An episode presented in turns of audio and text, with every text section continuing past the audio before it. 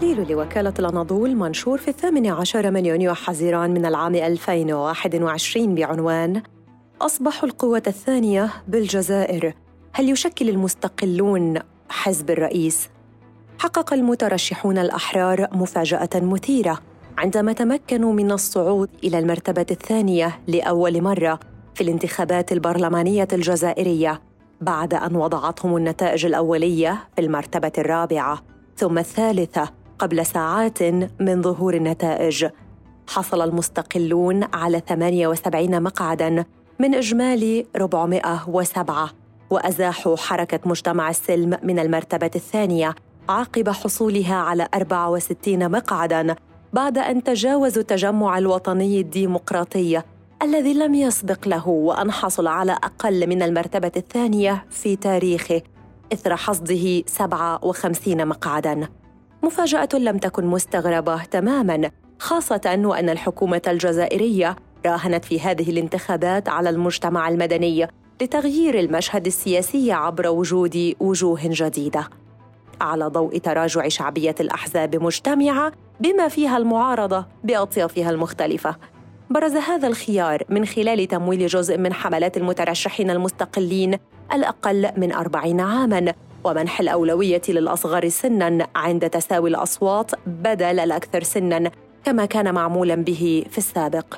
تم إقصاء نحو ألف ومائتين قائمة أغلبها تتبع لأحزاب سياسية بتهمة محاربة المال الفاسد، ما أتاح لقوائم المستقلين المترشحة أن تحتل المرتبة الأولى من حيث العدد، متفوقة على قوائم الأحزاب الثمانية وعشرين المشاركة في الانتخابات مجتمعة.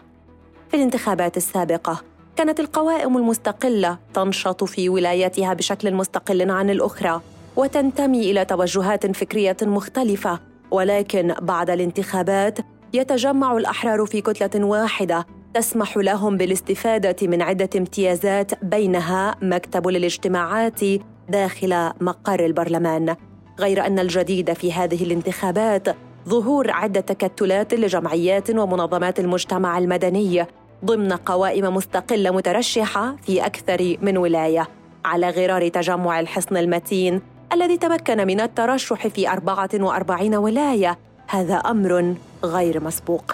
قلة من الأحزاب الجزائرية التي يمكنها تقديم مرشحين عنها في هذا العدد الكبير في الولايات المنتشرة على مساحات واسعة من البلاد، بل إن ستة وعشرين حزباً لم يتمكنوا حتى من استيفاء شروط المشاركة في الانتخابات، ما أعطى الانطباع أن تجمعات قوائم المستقلين ليست سوى مشاريع أحزاب ستتشكل مستقبلاً لتكوين حزام برلماني داعم للرئيس عبد المجيد تبون والحكومة المرتقب تشكيلها.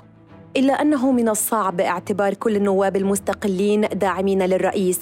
رغم أن كتل الأحرار منذ العام ألف وتسعمائة وسبعة وتسعين كانت دوماً موالية للحكومة، وإن ظهرت فيها بعض الأسماء كانت تغرد خارج السرب.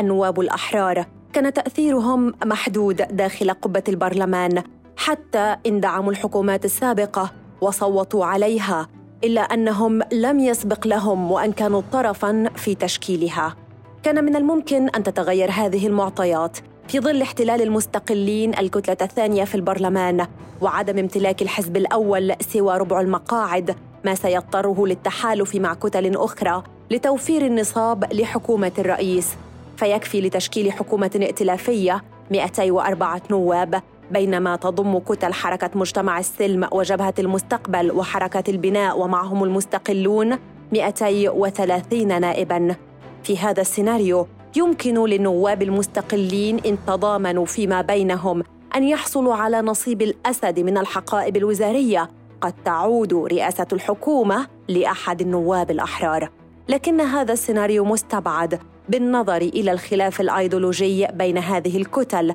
إلا في حال وجود رغبة من الرئاسة في إبعاد حزبي جبهة التحرير والتجمع الوطني الديمقراطي من الحكومة تحت ضغط الحراك الشعبي وتهم الفساد التي تلاحق قيادتهما. وبعد ثلاثة أيام من إجراء الانتخابات أعلن تجمع الحصن المتين بداية تحضيره للانتخابات البلدية والولائية التي قال إنها مقررة في ألفين وواحد وعشرين، رغم أن لا الرئاسة ولا الحكومة حددت موعداً للانتخابات المحلية.